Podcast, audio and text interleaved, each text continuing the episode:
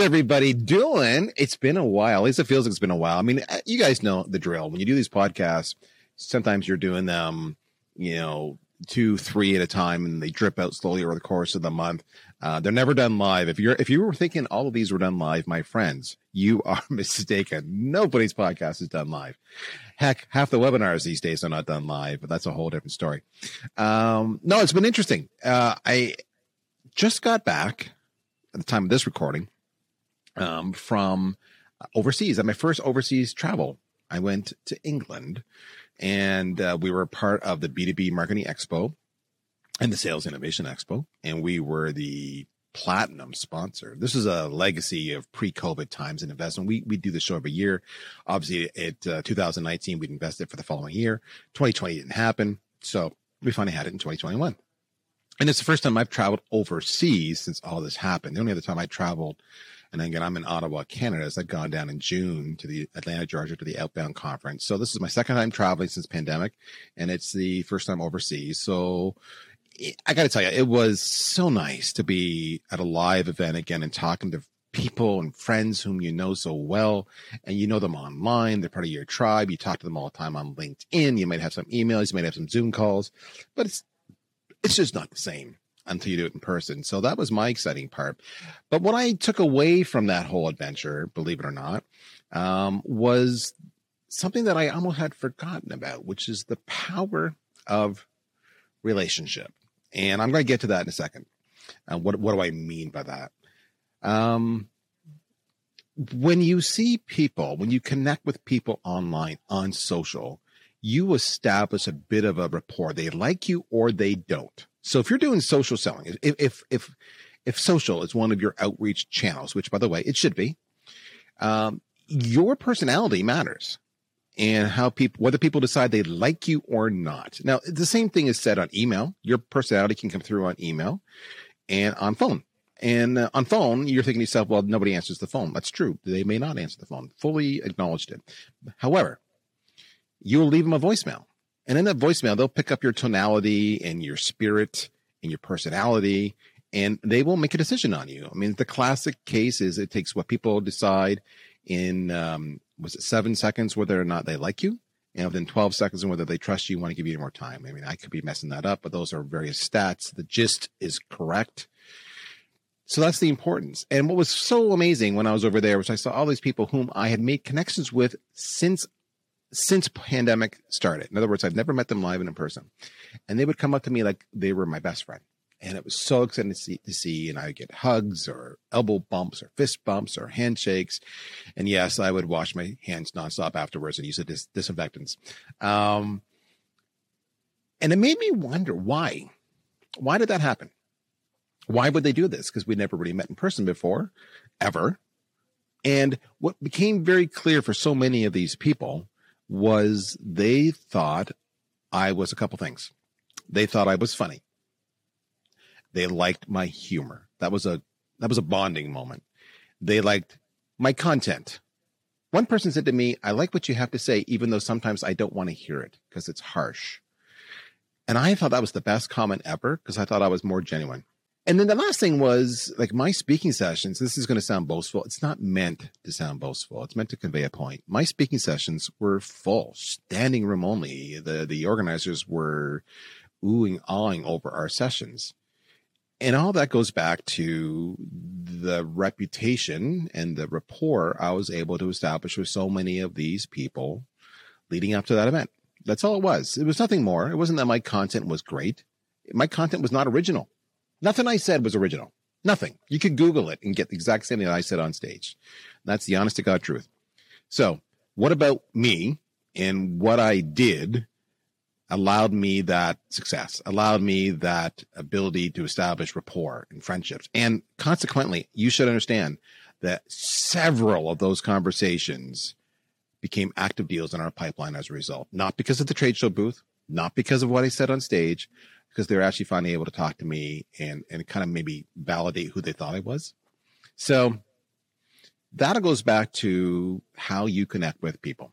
That's it. That's my story. That's today's session. And I thought to myself, who do I know who really understands this? Who understands humor? Who understands um, intentionally constructing conversation or storytelling or humor to physically establish a rapport with a prospect so that you can start building a relationship and start building trust. And of course, I thought to myself, we need a half sales guy, half stand up comic, all parental disappointment. If you don't know who I'm talking about, let me help out. It's Jon Selig. John, my friend, welcome to the show.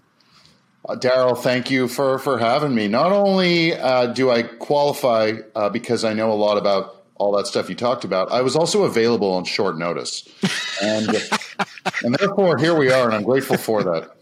this is true. He's, he, you know, it's so funny because I had my producer Daniel, who you hear we talk about all the time, uh, come up to me and he goes, "Daryl, okay, you just got back from the UK, but you know what? We're all out of podcasts and we need more." And I'm like, "Okay, what do I want to talk about?" And then I'm like, "Who are the right people?" And, and ironically, I had a handful of topics, and this being one of them, and John was available. So there you go.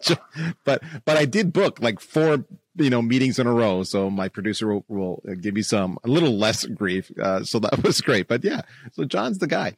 I love John. Have have you guys actually met John? John. So John is. I don't want to give your story. I'll John. I'll let you tell the story about what I like about John is he actually doesn't take himself all that seriously yet he does take himself seriously. He is a master of his craft, but he understands he is a constantly evolving, you know, practitioner of what he does. And some of the stuff he does will not work. And he understands that and he accepts that, but, but he also understands it's the iteration, it's the refinement, like any stand up comic that gets you that ultimate success. And then, of course, what you've done, John, that's unique in this industry is you've actually taken this and you've actually applied it to your own business. So, why don't we just start with that? Uh, normally, I like to get right into it, but I think you deserve special attention because of what you do. It is so unique. So, tell us a little bit about what you do, how'd you get in it, and then we'll get into some of the lessons learned and advice you can share with us. I like to just think that I deserve special attention for millions of other reasons other than what I do, but we'll we'll leave that for another podcast, I suppose. But with that said, uh, a little bit about the backstory, and, and once again, thank you for for inviting me. It's great. It's great to do this with you, um, and welcome back to uh, North America. By the way, thank you. And uh, the one last thing I need to add is that people they weren't only seeking you for they don't they, they weren't also seeking you out in London because of your knowledge and your humor, but they also want to know where to get that awesome smoking jacket. That's uh, it's true. I was wearing this on stage, and so, uh, and I was actually using the term, guys. You want to be successful in life, you got to peacock a little bit. And I was using this jacket, and the British audience loved that reference to peacocking. But the reason I do it, honest to God story, John, is because when I wear a jacket, a loud jacket like this on stage, and I do public speaking and people hear what you say and they're like, yeah, and they're thinking, but they're, they're, you know, they're in the 14th row in the middle of the aisle and they're not getting out and they're focused and everything else. And then the session ends and I'm gone. So what happens is later on that day, they see me walking around the show and it, what it is, they don't know who the hell I am. They, they, I'm, they block me, the ugly freaking Canadian, the pasty white skin and the white hair, but they see the jacket and then they connect it together and they stop and they say, Oh, you were on stage and you talked about this. Can you, can you help me understand this better? And so the jacket actually leads to more deals in the pipeline. Honest to God truth. So uh, I'm going to segue. I'm going to I'm going to skip about me and let's just talk about that particular topic. The idea of being different and standing out is really tied okay. to what I do. But I just came back from a conference which you might be familiar with. Um, but it's really the same as every other conference. There's a lot of people there who want to be taken seriously, and as a result, they dress a certain way. And as another result, they dress they wear what's in fashion. So you know, 50% of the males at the conference were wearing um, plaid blazers of some kind or plaid suits, patterned, checked blazers and suits. And at that point, you're just, you're not really standing out. You're, you're one of so many. And to your point, you are standing out. And I have a friend named uh, Richard Bernstein who's at Salesforce right now. And he is the uh, bow ties. He wears bow ties everywhere he goes. And he wears, he wears also kind of peacocky blazers as well. And at a conference, he stands out, and people know him as a result. And he's a he's a great networker, and people just like him um, because because he's trying to be different in that that sea of sameness. And you know, the B two B space, everyone wants to be taken seriously. Everyone wants to be seen as a highly credible, and and they don't think about how the way we present ourselves, both um, from a fashion sense and from a personality sense, they've kind of pushed that aside because they want to get that pitch down. They want to get that that that seriousness down that that they feel they need to convey to customers, prospects, and investors. So kudos to you for uh, for for for upping the fashion game, upping the personality game, and uh, and making yourself stand out both uh, online and offline. Well, funny story. I was uh, a colleague, an online colleague, woman named Eden Hansing. Uh, she did a post the other day. It was remarkable. Uh, she tagged me on it um, only because she's heard me talk about this very topic about how you present yourself matters. And it's not just what you wear, but it's also your gear. You know, it's do you look good on camera? Are you framed? What's in the background? Are you lit? Do you have a reasonable microphone? And and this is if you're selling. Everything I've just said totally matters, and that's what she's doing. And her point was she had it was brilliant what she did. She had a before and after picture, and it was like this is a year ago, me a year ago. It was a close up of her face, and this is me now. Same woman, same hairstyle, and the difference was the picture from a year ago was kind of uh, cloudy, if you will, kind of you know uh, low res. This one was high res. Uh, she she was a little more done up. Uh, she had some makeup on that she clearly didn't have before, and she had a slightly different attire. But again, you only really see her from the shoulder up. And her point was this: her point was, people used to tell me that you know how you look and, feel and appear to your audience matters, and I used to blow it off by saying, uh, yeah, whatever. You know, that's that's so old school. We're all hip and happening, casual. This is our vibe. This is our tribe. It's all good. We understand each other. And she goes, but I finally, you know, I've gone out on my own kind of thing, and I've realized that I get so much more traction when I look like a pro. And it was just a before and after. It's all it was. And she tagged me, which was very sweet of her, um, because I've said the same thing. And and she got it. And it had such incredible traction on the conversations. And not everybody agrees. But the reality is, is that we make judgment decisions very quickly, just by based on appearance first and foremost, followed by what you say out of the gate and how you disarm people or engage people before you ever get to the actual reason why we're having that conversation. How do you teach people to do that, John? Yeah, I mean, if, if we and that was a hell of a segue, by the way. Glad, I'm, I'm glad you, you you you drove it back to the original point of the conversation, which I detracted us from. Um, in short, comedians have this ability to be relevant and f- credible and trigger emotional reactions within you know that 12 second span which you highlighted earlier so if we break down an opening joke of a stand comedian set especially if you don't know them um, because the vast majority of comedians on the planet we've never heard of we've never seen if we're at a live if we're at a club or you know netflix specials we're tuning in because we know who they are and their audience has already bought into them. So they have the liberty of starting their set off with a minute story, a minute long story. But if you're a comedian that comes on stage and no one knows who you are, they have to make you laugh like in 12 seconds. Uh, otherwise, their faces will light up, but not because you made them laugh. It's because they're on their phones. So we have about. and that's real, by the way. I want, I want to highlight something to everybody who ever goes to watch stand up comedy when we are on stage and you are on your phone, we see that blue light on your face. That means you're bored. That means you're disengaged. And we die a little bit inside, even more than some of us already have, um, which is why so many people do stand up comedy in the first place. That said, you have about six seconds to say to the audience something of relevance that matters to them. And then you have another six seconds to, to get them to laugh, uh, an emotional reaction.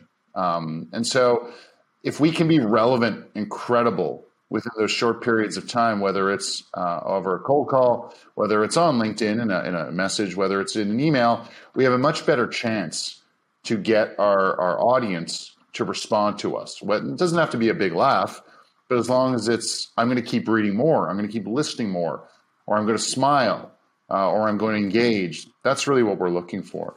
Um, so, yeah. It's funny as you say that because I hadn't thought about it that way until you said it.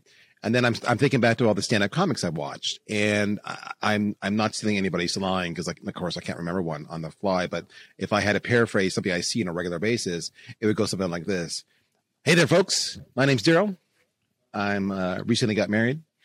Uh, that's right. She's got two kids, and uh, so right away, stop there. What do they do? They just establish who they are and why you can relate to them. I've been married. I've got two kids, or I've got into married into a fa- family that was pre-existing.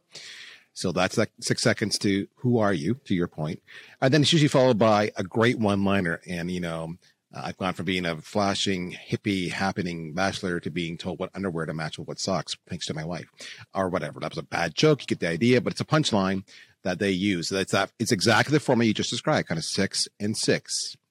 Establish who you are, establish a point of reference to connect, and then make them laugh.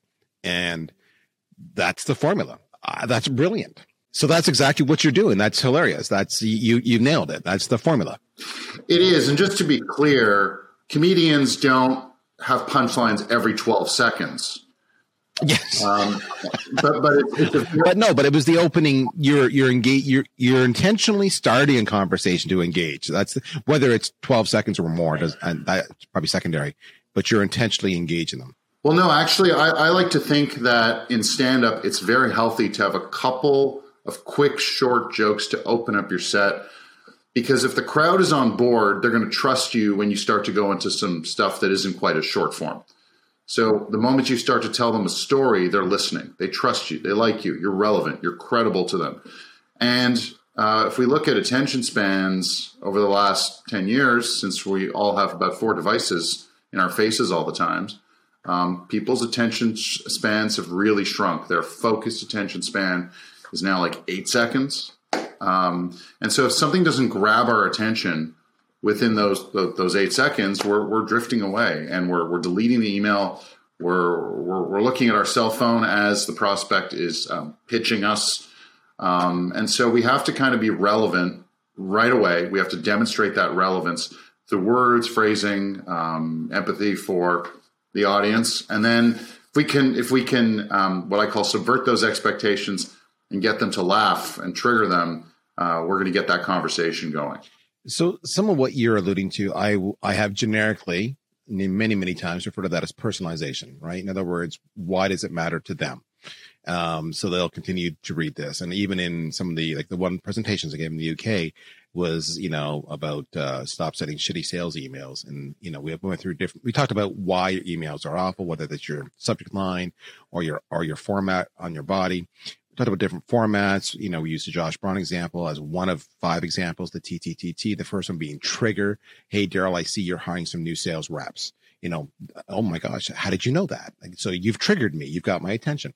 Um, because it was personalized, but you're much more specific. I'm being a little general on that. So what advice can you give our reps to achieve that connection, you know, fairly quickly, whether they're using email or phone or social, you know, any advice you can give us that they can test out and see if it improves their response rate. So I'm going to disappoint everybody. This isn't going to be like, you know, super secret sauce. This is just what I view as common sense. And it's kind of the intersection again between sales and, and stand up.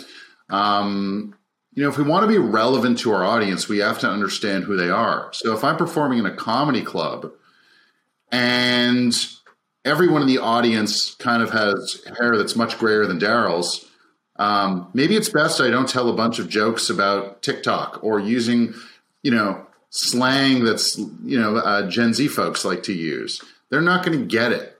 So it's all about who is our audience, who are reaching out to, what's relevant and important to them, what are they trying to achieve? I'm talking more in the business sense now. Um, what are their objectives? What's their desired end state? What are the roadblocks that they typically struggle with en route to that desired end state? Um, who are their key stakeholders? Who's affected by those roadblocks? What emotions are set off by those roadblocks? And then which of those roadblocks can we remove for them? And let's talk about if they don't remove those roadblocks, that one roadblock that we can remove. What what are the possible scenarios? Like what are the impacts of not solving that problem? Um, because this is all that relevance specific to their role and and them wanting to get to a desired end state. And if we can be more show show that we really have a, a good handle on their world uh, and be subject matter experts and demonstrate that I can help you get there just a little bit faster based on uh, based on the fact that what I do can help you remove this one little roadblock.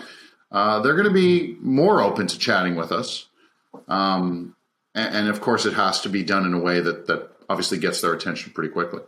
All right, so let's break that down a little bit. Um, if you today are using a sales engagement platform where all the email or social touches are automated. You just set it and forget it built on a template. And you're wondering, why am I not getting great conversion rate? it's because that approach is wrong because it literally does not do what John just told you to do.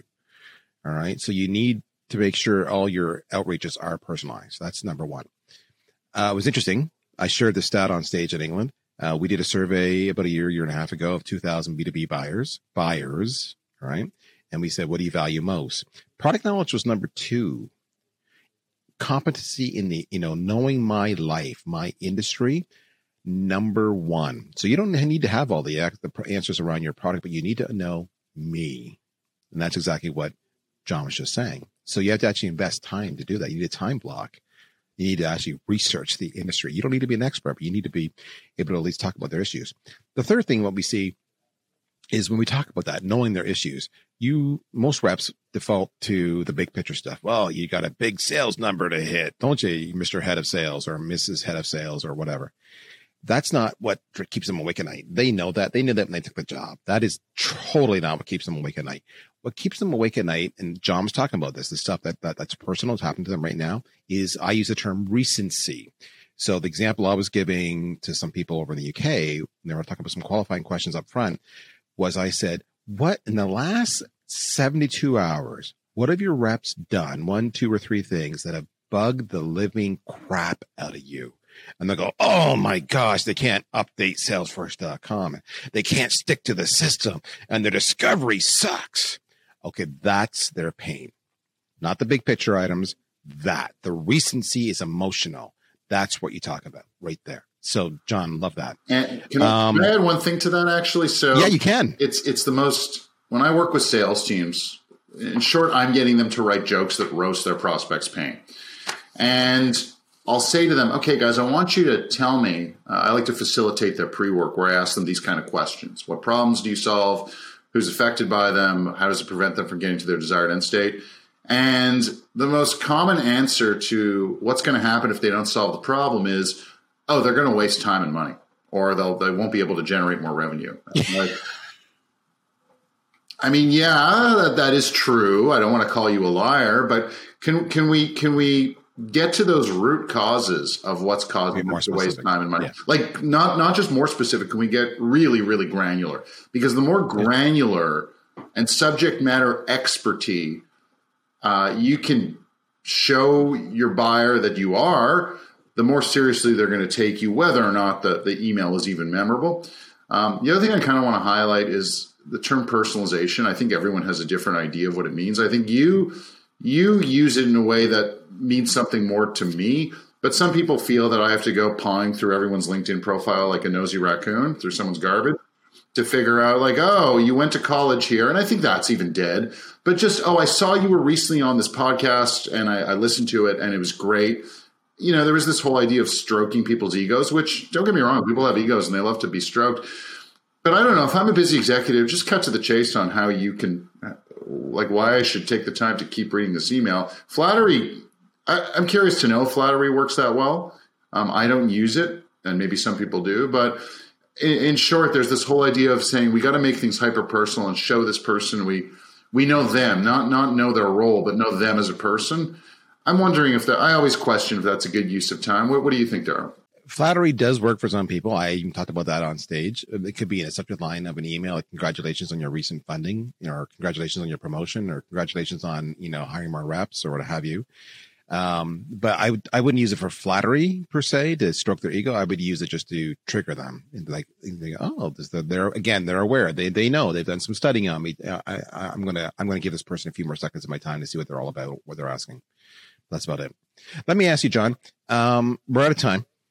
Uh, but if I wanted to, if I'm listening to this and I like everything you're saying, and by the way, folks, you should because the stats show this is literally what your people want you to do. And the stats show from a behavior point of view, what John's doing is literally what's going to help you get more conversations and build your pipeline up. And this is a skill, which is why you have to practice it, which is why comics tour the country and they practice their material until they get it great. And then they go national and they appear on the Tonight Show, which by the way, don't read into this. John has never appeared on the Tonight Show. Um, where should they go to connect with you, my friend? They should go to two places. LinkedIn is really a great spot. J O N S E L I G. There is an H in John, but it's both silent and invisible. If you didn't get that, you didn't get that joke. That means it's J O N. There is no H. um, or jonselig.com. And uh, if you go to that site, you'll you'll learn really how salespeople need to use the uh, the processes, skills, and methods of stand-up comedians uh, to better connect with their audience. Um, you, you, know, uh, really, really, if we look at stand-ups and salespeople, they need to use the same approach to, to, to better connect, and that's really what I help uh, show sales reps um, to do through the process of writing humor specifically for their prospects. And I want to end on that in the sense of he made a really powerful point there. You know, processes. Comics, for the most part, are not just funny all the time naturally. There is a formula. They follow the formula and they refine the formula. That's why you need to work with people like John. So you learn the formula. With that, we're out of time my first uh, episode back from the UK. I had fun. Thank you, John. I look forward to uh, catching more of your comic routines. Uh, but in the meantime, folks, uh, if you like today's show, tell a friend or two, and especially tell them because John's here and John's funny as hell. My name's Darryl Praill. I'll talk to you guys soon. Thank you, Daryl. Take care. Bye bye.